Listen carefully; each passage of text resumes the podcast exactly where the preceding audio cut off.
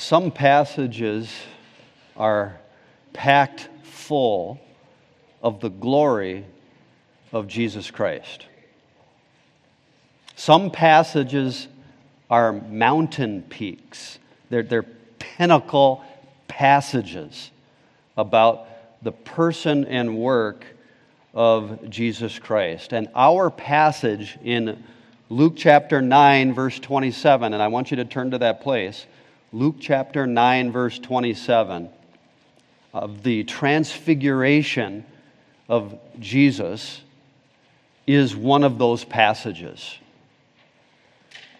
Let's see if you agree that it's one of those passages as we read it.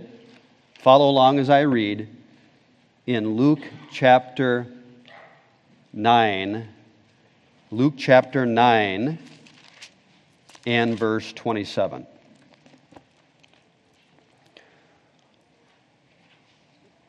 Jesus is speaking at this point in verse twenty-seven, "But I say to you truthfully, there are some of those standing here who will not taste death until they see the kingdom of God." Some eight days after these sayings, he took along Peter and John and James and went up on the mountain to pray. And while he was praying, the appearance of his face became different, and his clothing became white and gleaming. And behold, two men were talking with him, and they were Moses and Elijah, who, appearing in glory, were speaking of his departure, which he was about to accomplish at Jerusalem. Now, Peter and his companions had been overcome with sleep, but when they were fully awake, they saw his glory and the two men standing with him. And as these were leaving him, Peter said to Jesus, "Master, it is good for us to be here. Let us make three tabernacles, one for you, and one for Moses, and one for Elijah," not realizing what he was saying. While he was saying this, a cloud formed and began to overshadow them, and they were afraid as they entered the cloud. Then a voice came out of the cloud saying, "This is my son, my chosen one. Listen to him." And when the voice had spoken, Jesus was found alone. And they kept silent and reported to no one in those days any of the things which they had seen. If you want to see the glory of God, look at Jesus. Look at Jesus. Brothers and sisters, look at Jesus.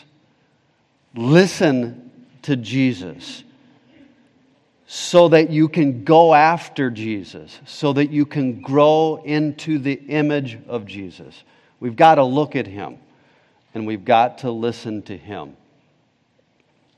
Last week we began this incredible passage of the Transfiguration. We're going to try to finish it today. And we looked at it, and you have an outline. We looked at it under four headings. First was the setting of the Transfiguration. The setting of the Transfiguration. Very briefly, verse twenty-seven. "But I say to you truthfully that there are some of those standing here who will not taste death until they see the kingdom of God."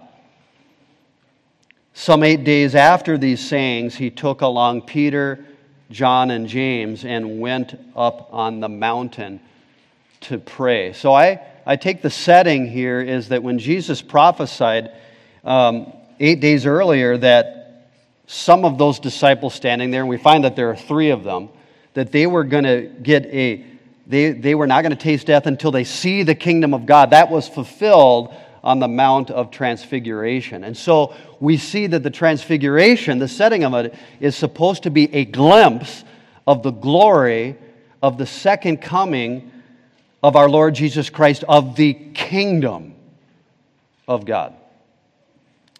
And so there they are. The setting is, it's night. They're, they're praying, and the disciples are heavy with sleep. And that leads us to the second point last time, was the sight of the transfiguration. What did it look like?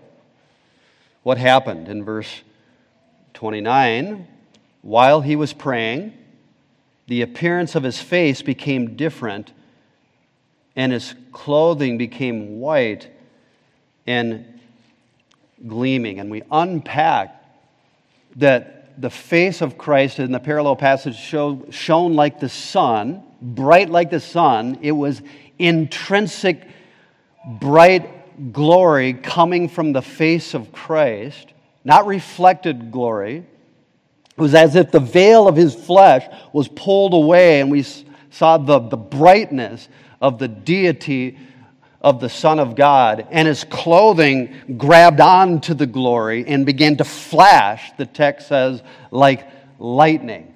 That's what they saw, and they were surely awake. They were very heavy with sleep, but believe me, when they were fully awake, they saw his glory, and they were fully awake. awake at the sight of the glory of the person of Christ, and a sneak peek of what he will look like when he comes in power, in glory at his second coming. Third,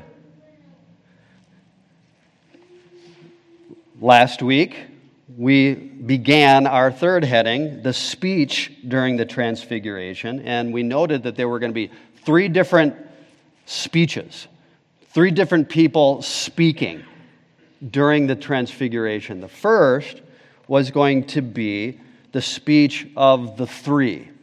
That is, the speech of Jesus with Moses and Elijah. Because we're let in to actually, Luke is the only one who lets us in to actually what they were saying together. So let's look at that. And then we'll look at the other two speeches, which will be new material for today. So Moses and Elijah are speaking with Jesus, and, and it's really glorious what they were talking about. And I, I, that was last week, so I'm really tempted to just preach for three hours today, but I'm sure we have things to do. I'm not sure what would be more fun than that, but let's read about it in verses thirty and thirty-one. And behold, we're supposed to see it. Behold, two men were talking with him, and they were Moses and Elijah, who, appearing in glory, think about it. Moses and Elijah appearing in glory, that we, those us cursed with sin, are someday going to appear in glory, so that when we see Jesus, we're going to somehow be like him and appear in glory. That's a whole other sermon. It's incredible for the likes of us. Well, Moses and Elijah appeared in glory and were speaking of his departure, which he was about to accomplish at Jerusalem. And so Jesus is talking with Moses and Elijah, and we're finding out that they're talking about his departure. The departure, we, we said last week, was, was Jesus' departure in death.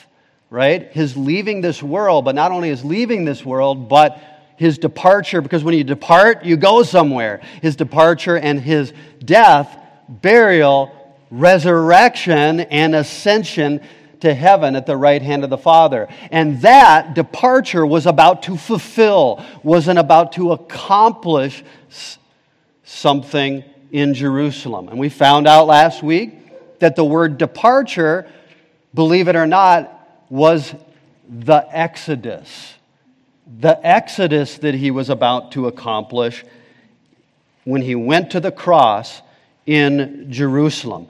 And there is Moses, and we're supposed to look back to the Exodus of the uh, the people of Israel who were in bondage and slavery to Israel. And Moses came, and here Moses is in our passage. He remembers it well. And Moses is there. And we all, uh, and God came, and he redeemed his people, plague one through nine. But then there was, right, the tenth plague. The death angel would come to the firstborn, and it would make no exceptions. If if you were not covered by the blood, there, if you were not the Jews would, would not believe the word of God and hide in their homes and take an unblemished lamb, slaughter that lamb, put the blood above the doorpost. If they would not do that, they would perish like the rest. But if they did in faith, they would hide in their house and the death angel would pass over them. Their firstborn would be spared. And they were then, because Pharaoh didn't like that, they released the people. And they and he let them go, and they were released in the bondage to slavery. And Moses is there, and Elijah is there, and Jesus realized that he will be the fulfillment of the Exodus. Through his death, burial, and resurrection, he would be the Passover lamb. He would be the pillar of fire that led them out, and he would be the redemption of his people from the from their eternal sin and death, and the waters of the wrath of God, pictured by the wall of waters in the Red Sea, would never touch, touch them, and they would pass through, and that forever. And that was last week, the first speech of the three. Well, Peter's fully awake. I don't know how much of this that he heard, but let's look as we break new material now. First, there was the speech of three men. Now there is the speech of Peter. And it's just going to pile on. The glory of Christ will pile on today. May the Lord help us to see as much as we can.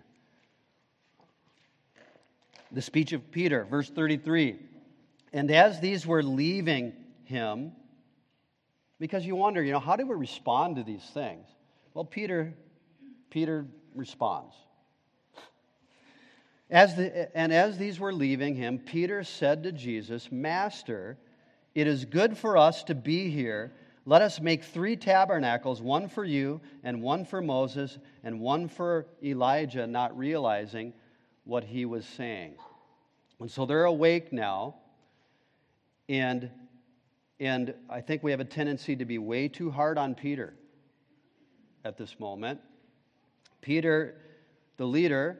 He's not selfish here. He doesn't say, uh, let's big build six shelters. At least he's got it narrowed down to three. That's good. Um, and, and certainly, he says, Peter says, it's good for us to be here, and I think he's right about that, because he is seeing what he thought he would see from one like a son of man, the Christ of God that he knew good and well in his Old Testament. Peter probably spoke with misunderstanding, yes, but better than he knew. In fact, I take that not realizing what he is saying is not completely negative in this place. Look, Peter spoke from urgency, didn't want him to leave, confusion, fear, ignorance, but also expectation and courtesy. And there's hints, yes, there's still misunderstanding as to who Jesus really is. Peter didn't realize all that he was saying, but I think he spoke better than he knew. And I want to handle this text in this way this morning. Why do I give Peter a little more credit? We're going to find out how he completely flopped later, but why do I give him a little more credit? That he was saying something that was consistent with, with what he was seeing, one coming like the Son of Man, the Christ of God. And may have spoken better than he knew because of what he says in verse thirty-three. Because at the end of verse thirty-three, Peter asked permission to build three tabernacles. The technical term for tabernacle, as in the Feast of Tabernacles. I think the scholar, the best Luke, Lucan scholar there is, in my opinion, Darrell Bock, is correct, as well as many others, including D A Carson, that Peter is suggesting that they celebrate the Feast of Tabernacles right there, right then on the mountain. Okay, now work with me. We know that the presence of Moses up there was connected to the Exodus. And, and we know that the presence of Elijah in the mind of the Jews would have connections to the, the, the future day of the Lord, to the eschatological, that is end times fulfillment, to the second coming of Christ and the kingdom and the victory. Watch this. The Feast of Tabernacles celebrated the Exodus and anticipated the Eschaton, and according to Zechariah chapter fourteen, would be celebrated in the future kingdom.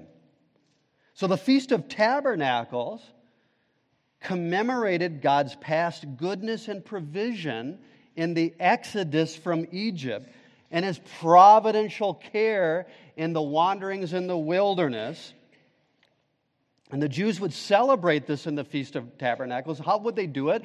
Well, they would build these tabernacles which had see-through roofs that would be out there overlooking the temple, and they would have, and they would have, they would be out and they would see the stars at night to remind them how they wandered in the wilderness and how they could see the light of the star of God and His Shekinah glory as He as they followed Him. For Exodus thirty-one twenty-one says, "The Lord was going before them in a pillar of cloud by day to lead them on the way, and in a pillar of fire by night to give them light, that they might travel by day and by night." And so they would commemorate the rescue out of Egypt, the provision of the leading of the fire, the glory cloud. So that was there was a, a past celebration, but the Feast of Tabernacles also anticipated the end times victory of the Messiah. As one scholar says well, quotes, "Another possibility, which I take, is that Peter was building on a concept of the Feast of Tabernacles as a symbol not only of the past, but of the future time of rest for Israel, thinking..." And don't you think, as the lightning bursts forth from one like a son of man, thinking that the day of Jesus' future glorification had come. End quotes. I think D A Carson is right that the Feast of Tabernacles, written about in Leviticus twenty-three, came to be understood as a reference to God's eschatological or end times presence.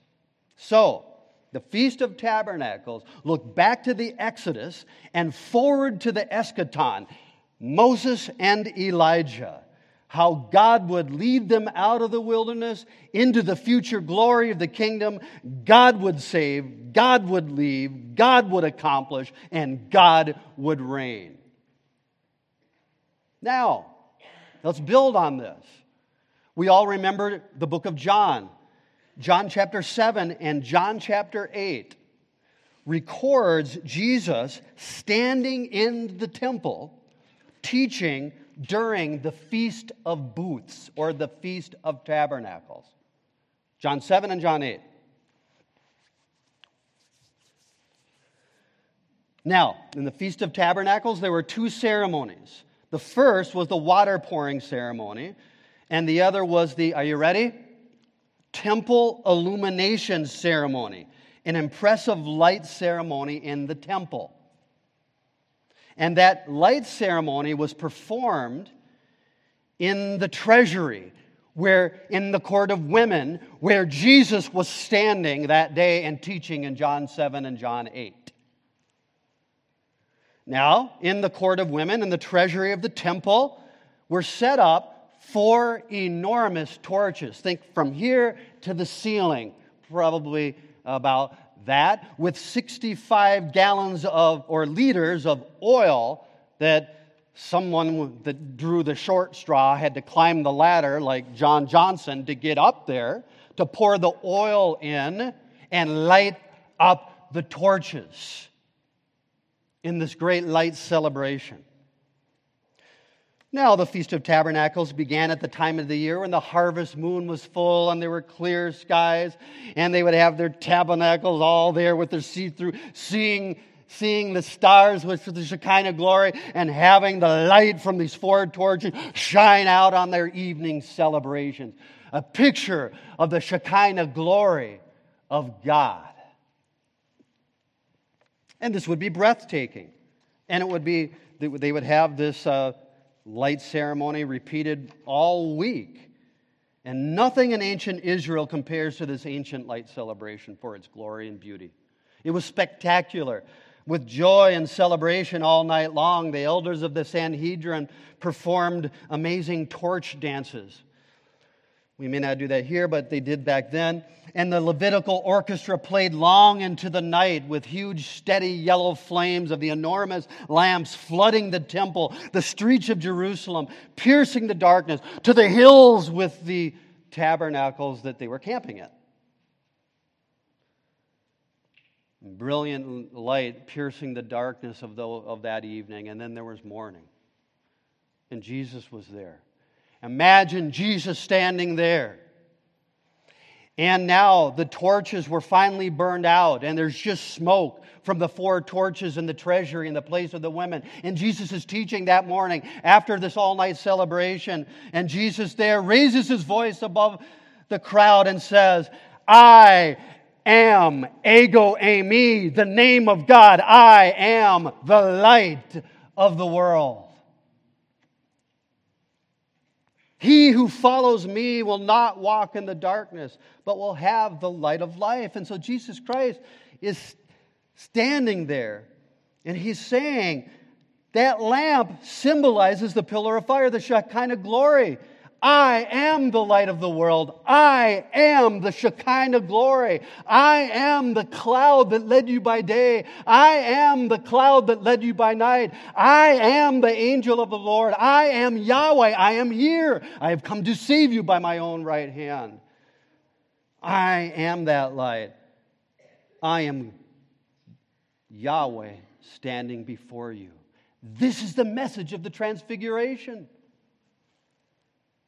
God's presence was visibly seen in the flashes of the cloud. The Israelites saw God's glory, and now in Jesus Christ, God is revealing himself again, revealing his glory. His glory is sheathed in flesh, but not this day, not on the mountain this day, so that John can say, the Word became flesh and dwelt among us, and we have seen his glory, the glory of the one and only Son from the Father, full of grace and truth. John chapter nine, what is the whole point? Herod says, who is this man?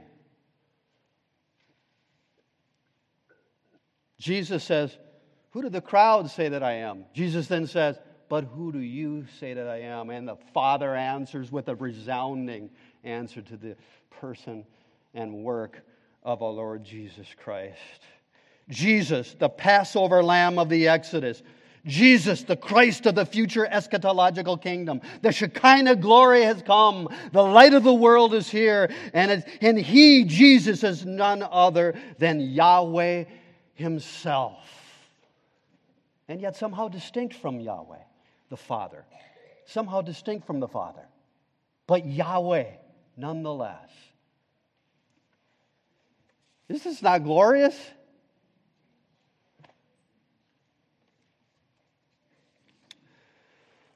Well, we've seen the speech of the three. We've seen the speech of Peter. And now we see the speech of the Father. And this confirms that we're on the right track. Four, the speech of the Father. Now, Peter is interrupted. Take a look at what happens in verse thirty-four. While he was saying this, a cloud formed and began to overshadow them. And they were afraid as they entered the cloud. So the cloud appears. And think of this cloud on the mountain, just settling down. And in Matthew it says, and it's night out, that there's flashes of lightning from this cloud that settles. So they can't see anybody, and they can't see Moses and Elijah anymore. And that term for overshadow in the Greek right here is used to describe the glorious Shekinah glory, the presence of God overshadowing and settling, there it is, There it is, settling on the tabernacle in Exodus forty and verse thirty-five. And then the glory of God filled the tabernacle, and that is what we are seeing here. And so, with this cloud, we have a reminder of the past in the pillar of the cloud. We have a reminder of the future in Daniel's one like a son of man who will come on the clouds, and no one comes on the clouds but Yahweh himself.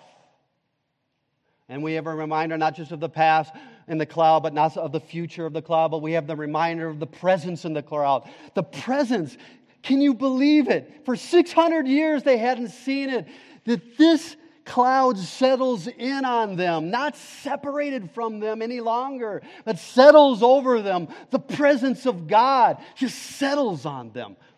Past and present and future implications of the cloud of glory, the Shekinah glory that settles on this group of guys on the mountain.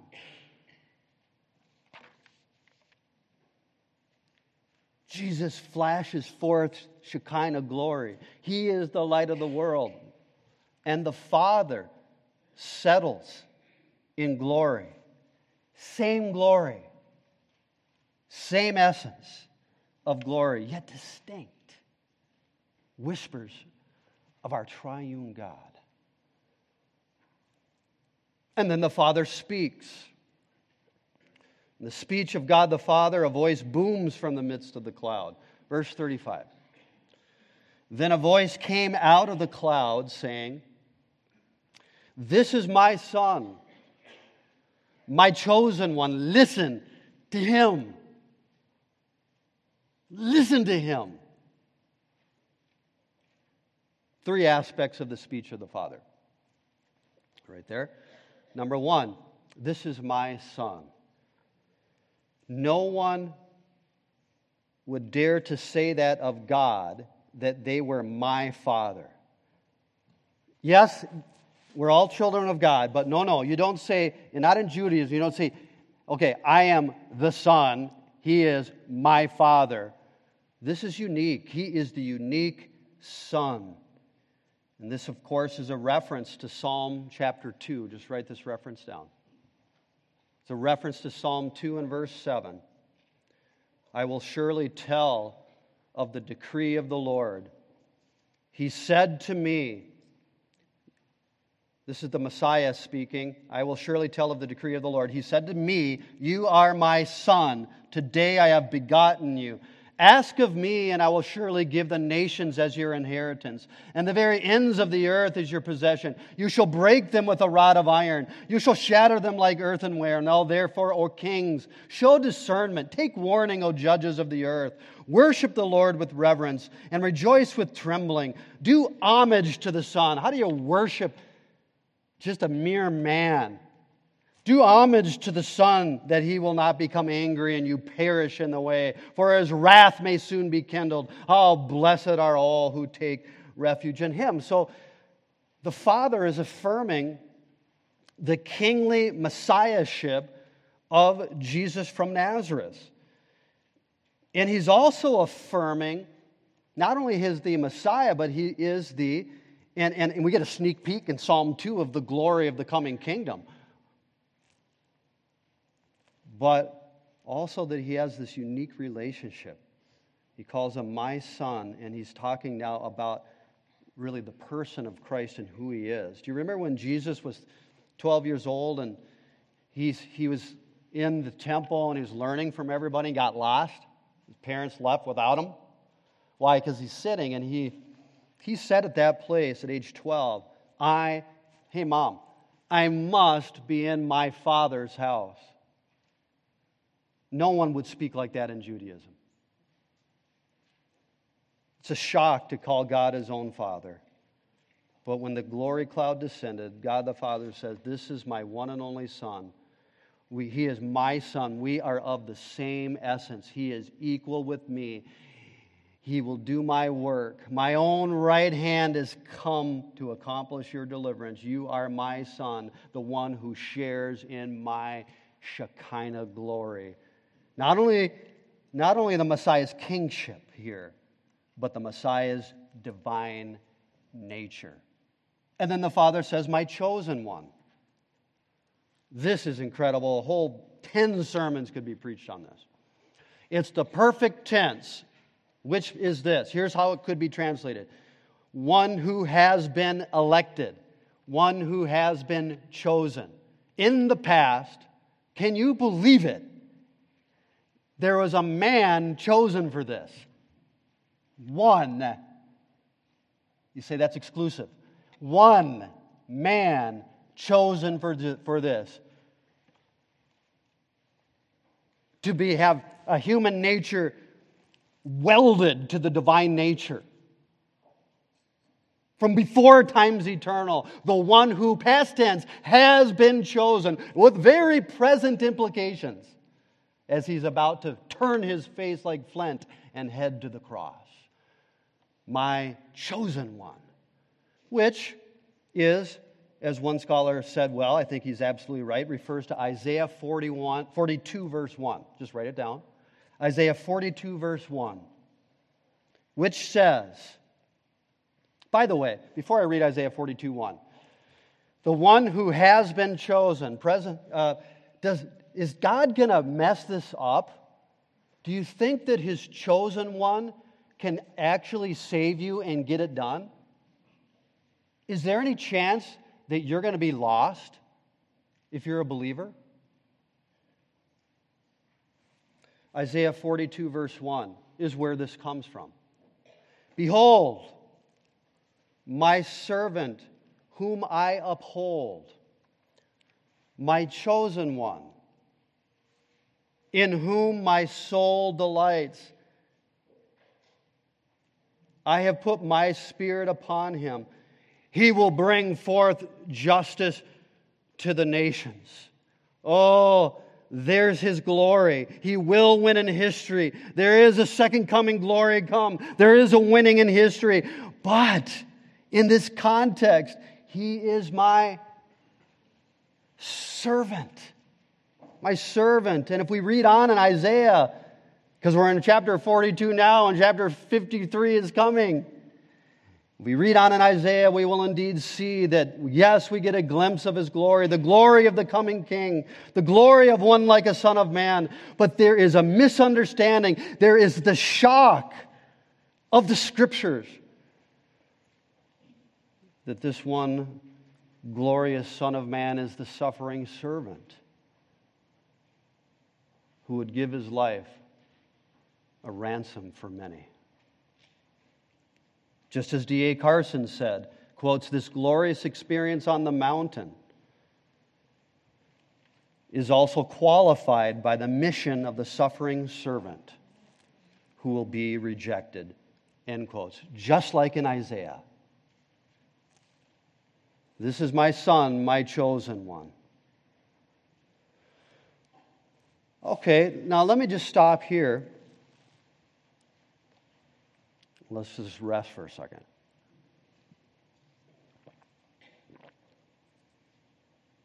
How can you be flippant with Jesus? Your bu- he's your buddy you shave with. He's the guy you can take or leave. You got your fire insurance, but he goes on the shelf while you live your life. Does this sound like one that to whom we can do that with? What is our response to these things?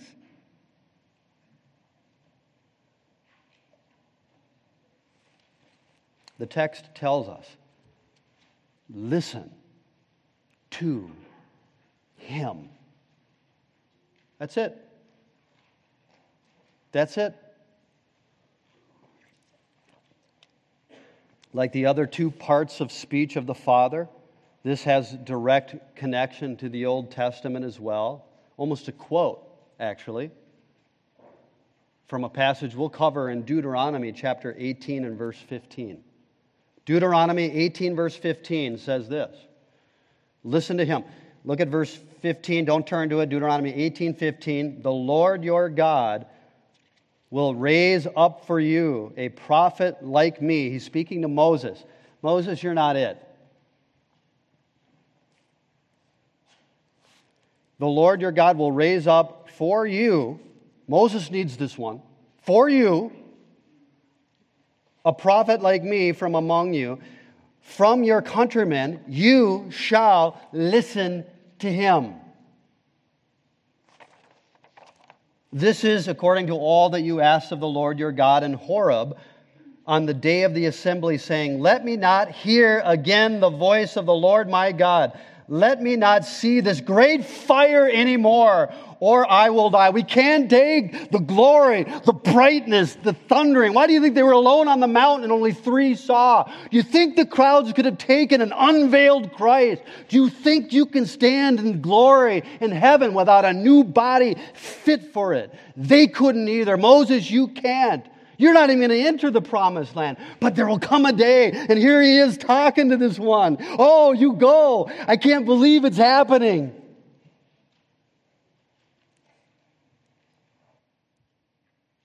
But look what he says. I don't want to hear the voice of the Lord my God. Let me not see this great fire anymore, or I will die, the Lord said to me. They have spoken well. Yep, they can't handle it. I will raise up a prophet from among their countrymen like you, and I will put my words in his mouth, and he will speak all that I command him without fail and without sin. It shall come about that whoever will not listen to my words, which he shall speak in my name, I myself will require it of him. Verse twenty-six of Luke nine, for whoever is ashamed of me and my words, the Son of Man will be ashamed of him when he comes in his glory, and the glory uh, comes in his glory and the glory of the Father. Same glory, but distinct. Jesus is this prophet. He will be raised up and was raised up in the future. Listen to him. Listen to him. And he's alluding back to Deuteronomy eighteen in the context of Moses. So Moses spoke of him. Elijah would go before him, preparing his way. But Jesus is unique. He's the final prophet, the eternal priest. He's the sacrificed himself. He's the final Davidic king. He is the Son of God, the one who has been chosen. The God-man. The radiance of the bright glory, flashing light, lightning from his face and clothing. The same bright, settling Shekinah glory of the Father, yet somehow distinct from the Father, yet sharing his glory, sharing his essence, and sharing his purpose with perfection. This is incredible. No wonder Jesus says, if anyone would come after me, let him deny himself and take up his cross daily and follow me. Who can say that? Can you say that? Can a mere man say that? There's only one takeaway for us as we see the glory of Christ. Here it is, that we maybe want to be silent a little bit more than we are and listen to him. Which leads me to the final point, the solitude of the transfiguration. The solitude of the transfiguration. First, Jesus is alone. In verse thirty-six, and when the voice had spoken, Jesus was found alone. In other words, the cloud lifted. The cloud lifted. And Matthew puts it like this in his account of the transfiguration in chapter seventeen, verse eight. Listen to how the Greek is so emphatic. After the cloud lifted, they, the disciples that were there, they saw no one except Jesus himself alone. Jesus is alone. Jesus is the pinnacle. Jesus is the point. Jesus is the true path, the final and last mediator for God's people. The same yesterday, today, and forever. He is the filling up of all the Old Testament prophets, all the Old Testament law. For Jesus himself said in Matthew five seventeen, do not think I came to abolish the law and the prophets. I did not come to abolish, but to fulfill. And Jesus would speak with the authority as the new Moses. Jesus would speak with the authority of God himself. You have heard it said, but I say to you, listen to him. So, while Peter spoke better than he, than he knew, than he knew, and it is confusing when all three have some glory showing from them, which is incredible if you think about it, No, no, they're not equal. In fact, when the cloud is gone, Moses and Elijah are gone from the scene, and Jesus is alone. He says, "Don't you listen to him. Hear the words of God. You listen to him." Jesus stands alone in authority. Jesus stands alone in glory. Jesus stands alone in power. Listen to me carefully. The whole world and all of its religions need to hear this. If you're listening to me, Jesus stands alone. There is no one like him. But he will also stand alone. He will be left alone. The suffering servant will be a solitary sufferer who, since he is alone, will, in a very real way, stand alone and face the cup of the wrath of God alone. Really alone. I don't know what this means, but really alone. My God, my God, why hast thou forsaken me? He stands alone. And secondly, the disciples are silent. Yeah? And they kept silent. Even Peter. And they kept silent and reported to no one in those days of any of the things which they had seen. The last word translated the idea of being silent, which they had seen. It's, it's a perfect tense. It's very unique here. It's saying the glory of God, that the three disciples who saw this never forgot that day. It carried with them. It fueled their ministries. They never forgot. And they kept silent about what they had seen. Now, let's think about this. The glory of Christ will forever change us if we've seen it and if we continue to see it. So that leads to some implications as we drive this home and get ready for the Lord's table. Number one, the glory of his departure is a word of comfort.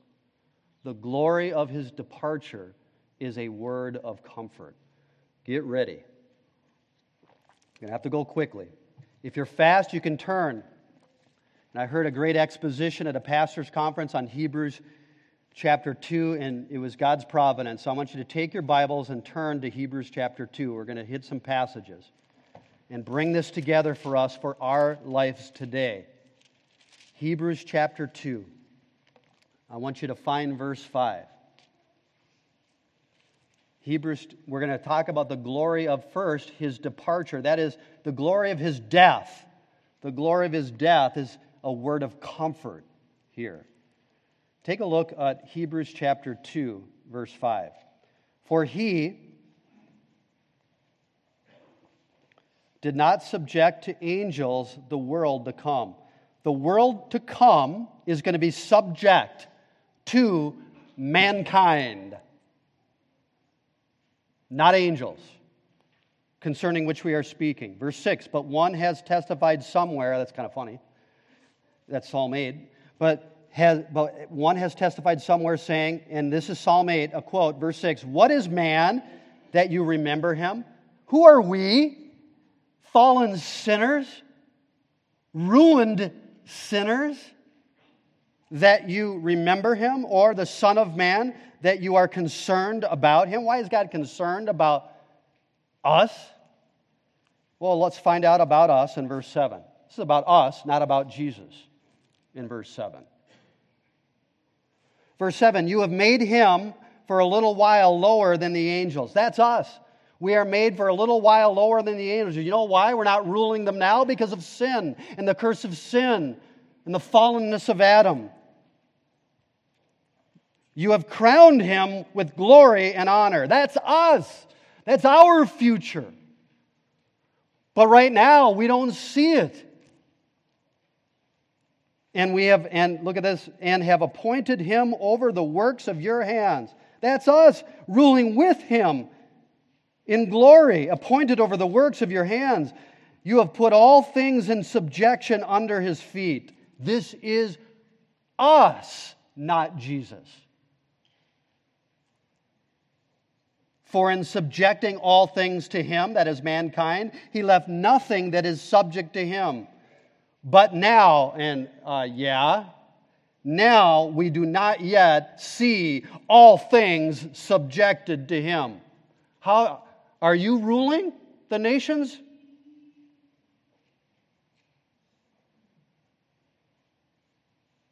But we do see him, capital H.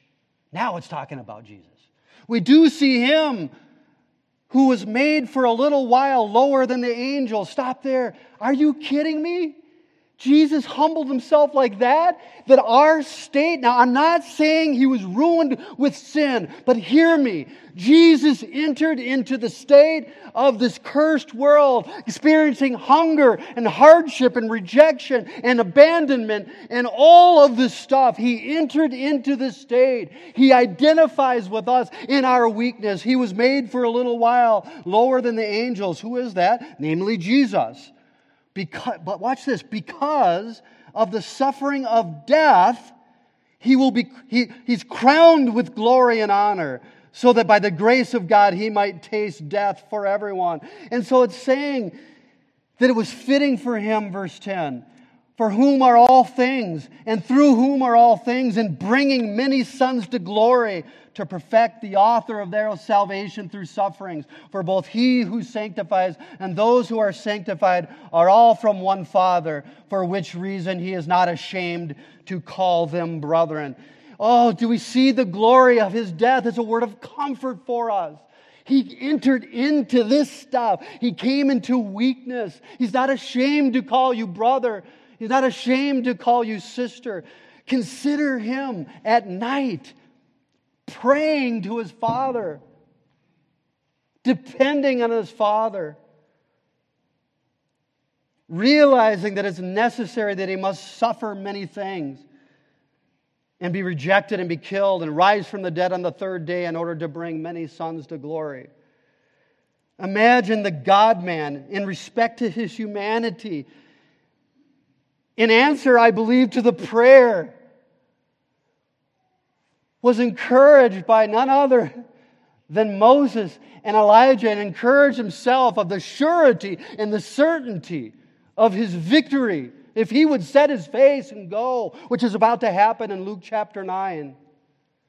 Strengthened and comforted by the words of Moses and Elijah, depending in prayer, receiving encouragement to press on, and himself in respect to his humanity, hoping in the glory to be revealed, the joy set before him. As a man, he pressed south to Jerusalem to secure your exodus through his death. I want you to be consider in respect to his humanity, that he was willing to, to, take, to take upon flesh, to hide his glory, and walk the path of suffering, rejection, and death for you. I don't understand it all, but he was made a little lower like you, yet without a sin, so he understands you. He is not ashamed to call you brother and to call you sister. This is a word of comfort in this passage. And there is a word There's the glory of his deity, which is a word of certainty and challenge. And we'll close with this. The glory of his deity is a word of certainty and challenge. Peter writes in Second Peter chapter one, verse sixteen, Peter writes of the experience of the Transfiguration. In light of what I've said, I want you to hear these words, and I want you to just be blown away by them. Are you ready? Listen up now. Here it is. This is the apostolic interpretation and implication for our lives. Peter writes in First Peter one sixteen, for we did not follow cleverly devised tales when we made known to you the power and coming of our Lord Jesus Christ, but we were eyewitnesses of his majesty. For when he received honor and glory from God the Father, such an utterance as this was made to him by the majestic glory. This is my beloved Son, with whom I am well pleased. And we ourselves heard this utterance made from heaven when we were with him on the holy mountain. Now watch verse nineteen. So we have the prophetic word made more sure, to which you do well to pay attention, as to a lamp shining in a dark place until the day dawns and the morning star arises in your hearts. But know this first of all, that no prophecy of Scripture is a matter of one's own interpretation. For no prophecy was ever made by an act of human will, but men, moved by the Holy Spirit, spoke from God. Now hear me on this. Oh, this is incredible. Do we realize what we have in this book? Peter is saying that he is more confident that he heard it right, that he wasn't just mixed up from maybe sleeping too long or his, his, his own emotions or his own senses getting it wrong. He had something more sure, a word more sure in this Bible, in the book, than he had heard or in the details of it from the holy mountain. Oh, God says, listen to him. How do we do it? How do we do it? We listen to him, brothers and sisters, by listening to his word, by believing it, by doing it, by, by heeding the warnings, by hoping in the promises, by seeing his glory. Brothers and sisters, you are going to see the glory of our Lord Jesus Christ from Genesis to Revelation in the book of God through the Spirit of God. And one author named Davis is right to challenge us to be careful putting this book on the shelf and trying to seek and see his glory in our experiences, or maybe even mountaintop experiences like the Transfiguration, instead of a steady following of Jesus Christ and not being ashamed of him and his words and getting our nose in the book and attending to the preaching of the Word of God. This is where we see his glory.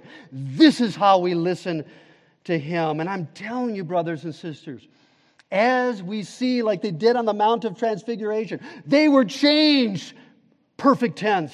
They were never the same. And when you come to the book of God through the Spirit of God and see the glory of God with the eyes open and the veil dropped off as you read the Word of God, guess what happens? You are transformed more and more into his glory, but only as you listen to him. And that's why Second Corinthians three and four says this, and I believe Paul is thinking of this passage. Second Corinthians chapter three, verse fourteen. Listen to this. But their minds were hardened, for until this very day, at the reading of the at the reading, we're talking about reading the Bible. Until this very day, at the reading of the old covenant, the same veil remains unlifted, because it is removed in Christ. But to this day, whenever Moses is read, read, a veil lies over their heart. But whenever a person turns to the Lord, the veil is taken away. Now the Lord is the Spirit, and where the Spirit of the Lord is, there is liberty. But we all, with unveiled face, beholding as in a mirror the glory of the Lord. We're talking about reading. Beholding as in a mirror, mirror the glory of the Lord, are being transformed into the same image. What? From glory to glory, just as from the Lord the Spirit. And then he goes on, therefore, since we receive this ministry, we don't lose heart. Yeah, I'm not going to lose heart. This is the Word of God. It's the Spirit of God, transforming the people of God into the image of Christ from glory to glory. For don't, we don't preach ourselves, but Christ Jesus as Lord, and ourselves as your bondservants for Jesus' sake. For God, who said, light shall shine out of the darkness, is the one who has shone in our hearts to give the light of the knowledge of the glory of God in the face of Jesus Christ. Listen to him. Let us pray. Oh, Father.